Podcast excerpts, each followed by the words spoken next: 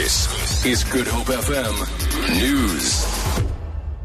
Good morning. Opposition parties in Parliament's Police Committee say it is high time that Police Commissioner Riah Phiyega be suspended.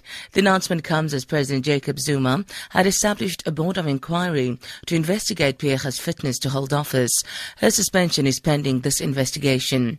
Members from the DA, Zach Mbhele, and Freedom Front Plus, Peter Groenewald, have welcomed the suspension. It's about more than just Marikana. It's about a litany of failures and faults on the part of the suspended National Police Commissioner. Although the President himself is not to be excused from the whole fiasco because he appointed her, and he should know that if you appoint a National Commissioner of Police, it should be someone who is an experienced person who is coming from the ranks of the South African Police Services. President Jacob Zuma will today officially open the N2 Gateway housing project in Cape Town. Launched by the Human Settlements Department in 2004, the project has so far delivered more than 14,000 units. Zuma will hand over more houses to beneficiaries today.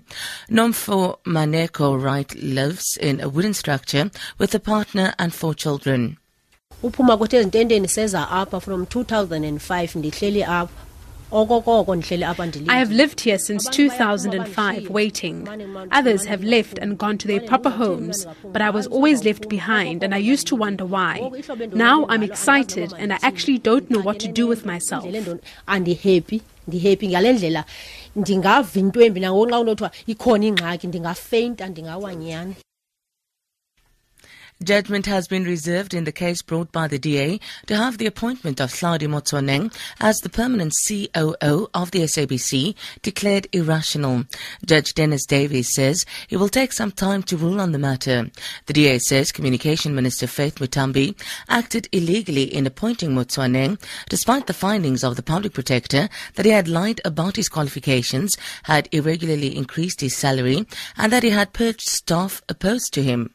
Motsoeneng's legal representative, Zola Majavu, says they are not commenting on the case.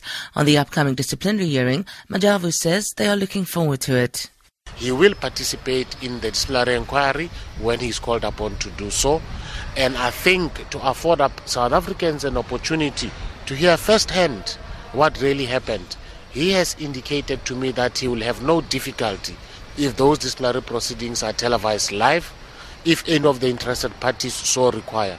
It is obviously not his call to make, but he would have no difficulty if such an order were to be made in line with the HR uh, policies of the SABC. A Western Cape farm manager says the evicted Snyders family cannot return to the workers' cottage as there is already another family living there. This was in response to the Snyder's constitutional court petition to be allowed to return to the cottage they called home for some 23 years. Carl Snyders complains that he and his families were rendered homeless when his former employer kicked him out on the 1st of this month. Candace Nolan has the details. The Constitutional Court was set to rule on the interim relief today.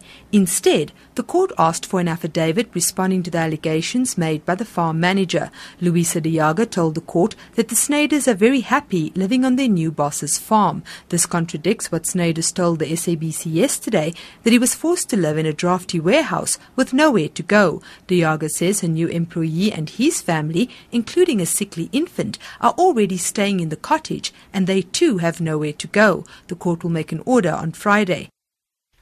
For Good Hope FM News, I'm Sandra Rosenberg.